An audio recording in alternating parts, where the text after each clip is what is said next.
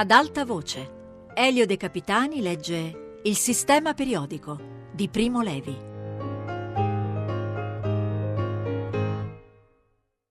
La bibliotecaria, che non avevo mai vista prima, custodiva la biblioteca come lo avrebbe fatto un cane da pagliaio, uno di quei poveri cani che vengono deliberatamente resi cattivi a furia di catena e di fame.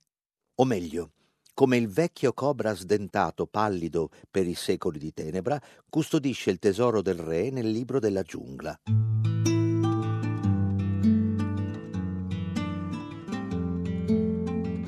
La paglietta, poverina, era poco meno che un lusus nature. Era piccola, senza seno e senza fianchi, cerea, intristita e mostruosamente miope. Portava occhiali talmente spessi e concavi che a guardarla di fronte i suoi occhi di un celeste quasi bianco sembravano lontanissimi, appiccicati in fondo al cranio. Dava l'impressione di non essere mai stata giovane, quantunque non avesse certo più di trent'anni, e di essere nata lì, nell'ombra, in quel vago odore di muffa e di chiuso. Nessuno sapeva niente di lei. Il commendatore stesso ne parlava con insofferenza stizzita e Giulia ammetteva di odiarla per istinto, senza sapere il perché, senza pietà come la volpe odia il cane. Diceva che puzzava di naftalina e che aveva la faccia da stitica. La paglietta mi chiese perché volevo proprio il kern. Volle vedere la mia carta d'identità, la scrutò con aria malevola, mi fece firmare un registro e mi abbandonò il volume con riluttanza. Era un libro strano, difficilmente avrebbe potuto essere scritto e stampato altrove che nel Terzo Reich. L'autore non doveva essere uno sprovveduto, ma ad ogni sua pagina aspirava la burbanza di chi sa che le sue affermazioni non gli verranno contestate. Scriveva, anzi concionava, come un profeta invasato, come se il metabolismo del glucosio, nel diabetico e nel sano, gli fosse stato rivelato da Geova sul Sinai, anzi da Votan sul Valhalla. Forse a torto concepì subito per le teorie del Kern un'astiosa diffidenza, ma non mi risulta che i trent'anni che da allora sono passati abbiano condotto ad una loro rivalutazione. L'avventura degli antociani finì presto. Era incominciata con una pittoresca invasione di fiordalisi, sacchi e sacchi di delicati petali celesti, secchi e fragili come minuscole patate fritte davano estratti dai colori mutevoli, pittoreschi anche loro, ma estremamente instabili. Dopo pochi giorni di tentativi, prima ancora di fare ricorso ai conigli, ebbi dal commendatore l'autorizzazione ad archiviare l'argomento. Continuavo a trovare strano che l'uomo, svissero e coi piedi in terra, si fosse lasciato convincere da quel visionario fanatico e con l'occasione, cautamente, gli accennai il mio giudizio, ma mi rispose brutalmente che non era affare mio criticare i professori. Mi fece capire che non ero pagato per niente e mi invitò a non perdere tempo e ad incominciare subito col fosforo. Lui era convinto che il fosforo ci avrebbe certamente condotti ad una brillante soluzione. Sotto col fosforo. Mi misi al lavoro, pochissimo persuaso, persuaso invece che il commendatore e magari il Kern medesimo avessero soggiaciuto al fascino da buon patto dei nomi e dei luoghi comuni. Infatti il fosforo ha un nome molto bello, vuol dire portatore di luce, è fosforescente, c'è nel cervello, c'è anche nei pesci, e perciò mangiare pesci rende intelligenti. Senza fosforo le piante non crescono. Fosfatina falier, glicerofosfati per i bambini anemici di cento anni fa, c'è anche nelle capocchie dei fiammiferi, e le ragazze disperate per amore le mangiano per suicidarsi, c'è nei fuochi fatui, putride fiamme innanzi al passeggero. No, non è un elemento emotivamente neutro. Era comprensibile che il professor Kern, mezzo biochimico e mezzo stregone, nell'ambiente impregnato di magia nera della corte nazista, lo avesse designato come medicamentum. Mani ignote mi lasciavano sul bancone di notte piante su piante, una specie al giorno. Erano tutte piante singolarmente domestiche e non so come fossero state scelte, cipolla, aglio, carota, bardana, mirtillo, achillea, salice, salvia, rosmarino, rosa canina, ginepro. Io, giorno per giorno, determinavo in tutto il fosforo inorganico e totale e mi sentivo come un asino legato al bindolo.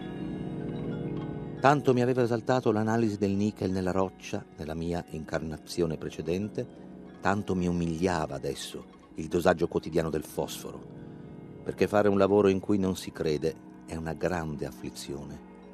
Appena valeva rallegrarmi la presenza di Giulia nella camera accanto, che cantava con voce velata è primavera, svegliatevi bambine, e faceva cucina col termometro nei becher di vetro Pirex ogni tanto veniva a contemplare il mio lavoro, provocatoria e beffarda.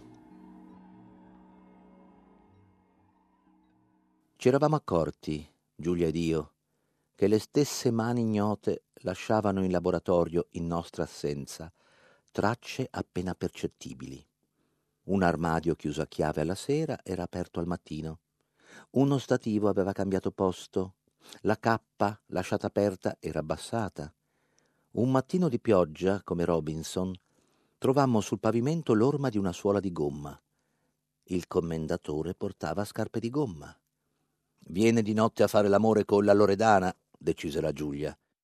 Io pensavo invece che quel laboratorio, ossessivamente ordinato, doveva servire per qualche altro impalpabile e segreto lavorio svizzero mettemmo sistematicamente degli stecchi infilati dall'interno nelle porte, sempre chiuse a chiave, che dalla produzione immettevano nel laboratorio. Al mattino gli stecchi erano sempre caduti.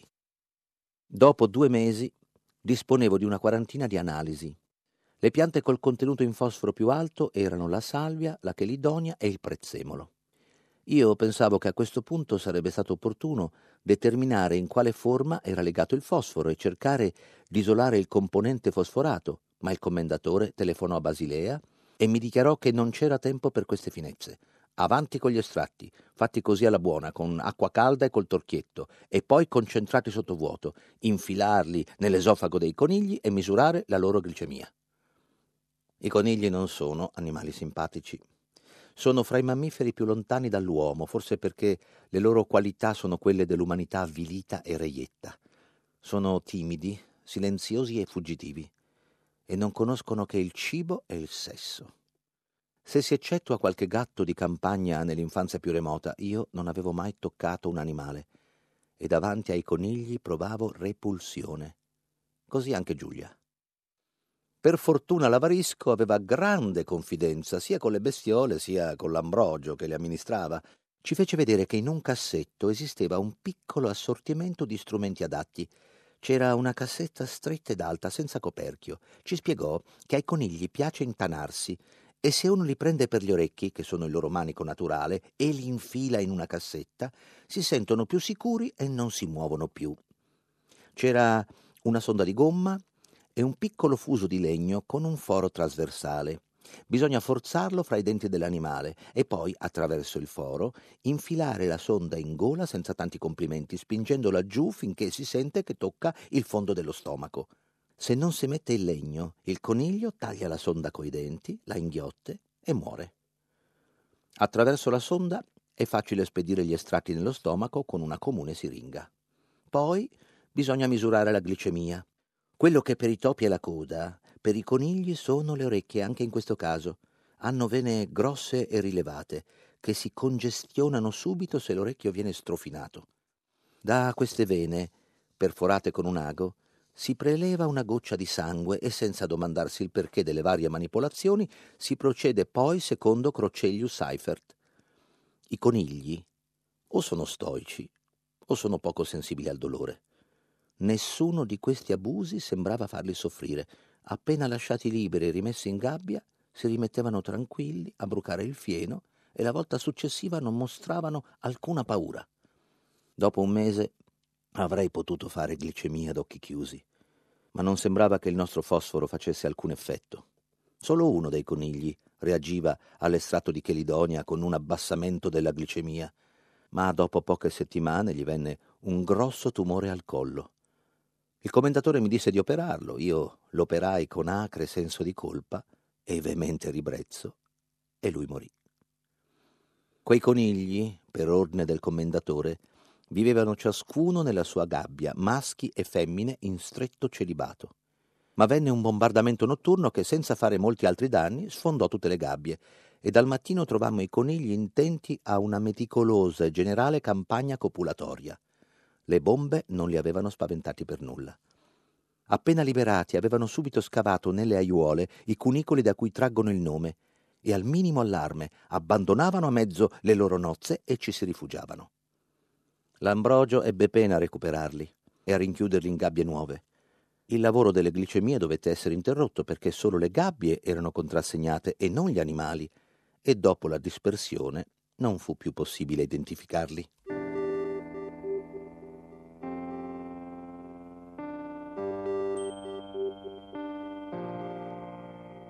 Venne Giulia, tra un coniglio e l'altro, e mi disse a bruciapelo che aveva bisogno di me. Ero venuto in fabbrica in bicicletta, non è vero? Ebbene, lei quella sera stessa doveva andare subito fino a Porta Genova, c'erano da cambiare tre tram, lei aveva fretta, era una faccenda importante che per favore la portassi in canna, d'accordo? Io, che secondo il maniaco orario sfalsato del commendatore uscivo 12 minuti prima di lei, l'attesi girato l'angolo, la caricai sulla canna della bicicletta e partimmo. Circolare per Milano in bicicletta non aveva allora nulla di temerario e portare un passeggero in canna in tempi di bombe e di sfollamenti era poco meno che normale. Qualche volta, specie se di notte, accadeva che estranei domandassero questo servizio e che per un trasporto da un capo all'altro della città ti ricompensassero con 4 o 5 lire. Ma Giulia, già di regola piuttosto irrequieta, quella sera comprometteva la stabilità dell'equipaggio, stringeva convulsamente il manubrio contrastando la guida, cambiava di scatto posizione, illustrava il suo discorso con gesti violenti delle mani e del capo che spostavano in modo imprevedibile il nostro comune baricentro. Il suo discorso era in principio un po' generico, ma Giulia non era il tipo che si tiene i segreti in corpo ad intossicarlo. A metà di via Imbonati usciva già dal vago e a porta volta era in termini espliciti. Era furiosa perché i genitori di lui avevano detto di no e volava al contrattacco. Perché lo avevano detto? Per loro non sono abbastanza bella, capisci? ringhiò, scuotendo il manubrio con ira. Che stupidi. A me sembri abbastanza bella, dissi io con serietà. Fatti furbo, non ti rendi conto? Volevo solo farti un complimento e poi lo penso proprio. Non è il momento. Se cerchi di farmi la corte adesso ti sbatto per terra. Cadi anche tu. Sei uno scemo, dai, pedala, che si fa tardi. In largo Cairoli sapevo già tutto. O meglio, possedevo tutti gli elementi di fatto, ma talmente confusi e dislocati nella loro sequenza temporale che non mi era facile cavarne un costrutto. Principalmente non riuscivo a capire come non bastasse la volontà di quel lui a tagliare il nodo. Era inconcepibile, scandaloso. C'era quest'uomo che Giulia mi aveva altre volte descritto come generoso, solido, innamorato e serio. Possedeva quella ragazza, scarmigliata e splendida nella sua rabbia, che mi si stava dibattendo fra gli avambracci impegnati nella guida, e invece di piombare a Milano e di farsi le sue ragioni, se ne stava annidato in non so più quale caserma di frontiera a difendere la patria, perché, essendo un goi, Faceva il servizio militare, naturalmente. E mentre così pensavo, e mentre Giulia continuava a litigare con me come se fossi stato io il suo don Rodrigo, mi sentivo invadere da un odio assurdo per il rivale mai conosciuto. Un goi, e lei una goia, secondo la terminologia atavica, e si sarebbero potuti sposare. Mi sentivo crescere dentro, forse per la prima volta, una nauseabonda sensazione di vuoto. Questo dunque voleva dire essere altri, questo il prezzo di essere il sale della terra. Portare in canna una ragazza che si desidera ed esserne talmente lontani da non potersene neppure innamorare. Portarla in canna in Viale Gorizia per aiutarla ad essere di un altro ed a sparire dalla mia vita.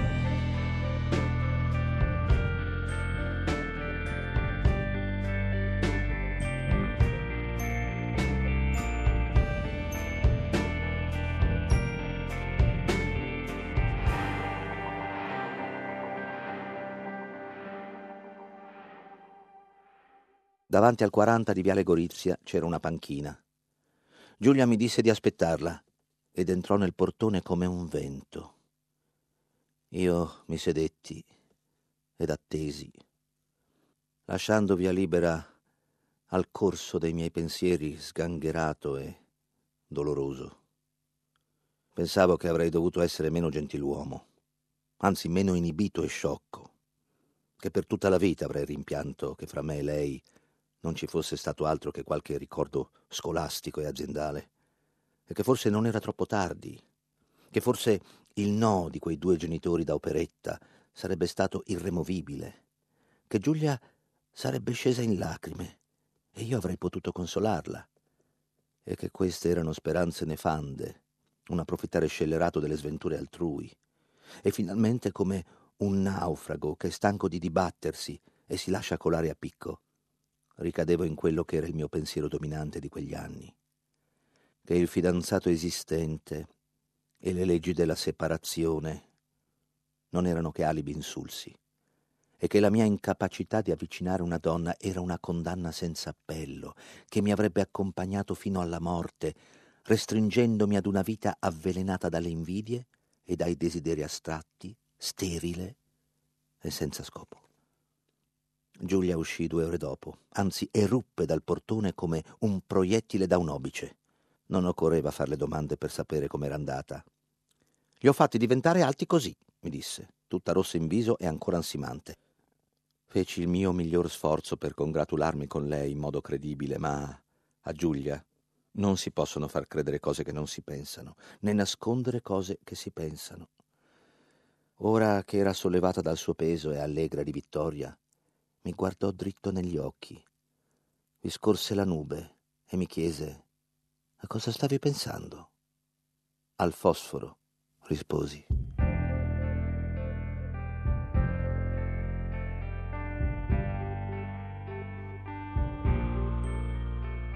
Giulia si sposò pochi mesi dopo e si congedò da me tirando su lacrime dal naso e facendo minuziose prescrizioni annonarie all'avarisco. Ha avuto molte traversie e molti figli. Siamo rimasti amici. Ci vediamo a Milano ogni tanto e parliamo di chimica e di cose sagge. Non siamo malcontenti delle nostre scelte e di quello che la vita ci ha dato, ma quando ci incontriamo proviamo entrambi la curiosa e non sgradevole impressione, ce la siamo più volte descritta a vicenda, che un velo, un soffio, un tratto di dado ci abbia deviati su due strade divergenti che non erano le nostre.